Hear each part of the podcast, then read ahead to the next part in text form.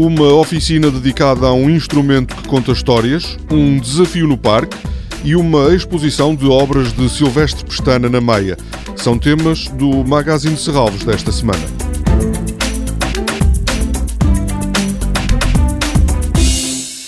desenvolver e explorar um instrumento utópico. É essa a missão do grupo de jovens com idades entre os 9 e os 12 anos que participa desde segunda-feira na oficina dedicada às caixas bruitas. Dizem os responsáveis pela oficina que a caixa bruita é um instrumento que conta histórias e que só existe em zonas de liberdade. O resultado de uma semana de trabalho será mostrado ao público no sábado à tarde na sala do Serviço Educativo do Museu de Serralves. Esta oficina foi desenvolvida pela Sonoscopia Associação Cultural. Amanhã chega ao Fórum da Maia a exposição Silvestre Pestana, um artista de contraciclos. Estarão lá obras recentemente integradas na coleção de Serralves e outras que pertencem ao artista.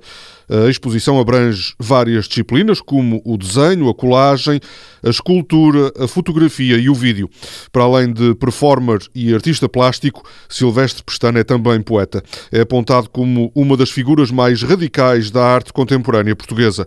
Mário Neves, vereador da Cultura na Câmara da Maia, defende que os trabalhos do artista natural do Funchal fazem todo o sentido na programação cultural do Conselho. O Silvestre Pestana é um tipo de artista que produz um tipo de obra que para nós nos interessa particularmente, até porque os seus trabalhos têm uma abordagem multidisciplinar e, de certa forma, é precursor de muita ícones da arte contemporânea de hoje. Portanto, o Silvestre Pestana é um precursor e, tendo em conta a forma como nós delineamos a nossa política cultural, que gostamos de ter as coisas com sentido e dar sentido às coisas, o Silvério Pestana encaixa perfeitamente. A exposição no Fórum da Maia resulta de uma parceria entre a Câmara e a Fundação de Serralvos.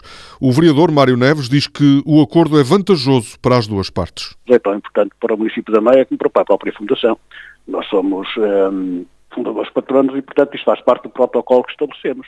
E é uma forma de nós, à medida da nossa própria programação, tendo em conta a oferta disponibilizada por Serralves, aproveitarmos aquilo que eh, nas circunstâncias mais nos interessa e é também muito importante para a própria Fundação, para cada vez mais se afirmar eh, no contexto da área metropolitana de Porto e fazer chegar a própria Fundação de uma forma diferente à população. A exposição vai permanecer no Fórum da Maia até meados de junho.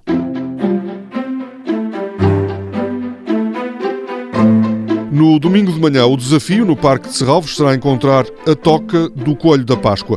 Quem melhor conhecer a biodiversidade do parque mais facilmente vai interpretar as pistas. A entrada para crianças até aos 12 anos é gratuita. Toda a programação pode ser consultada em serralves.pt ou na página da Fundação no Facebook. Este programa pode também ser ouvido em podcast.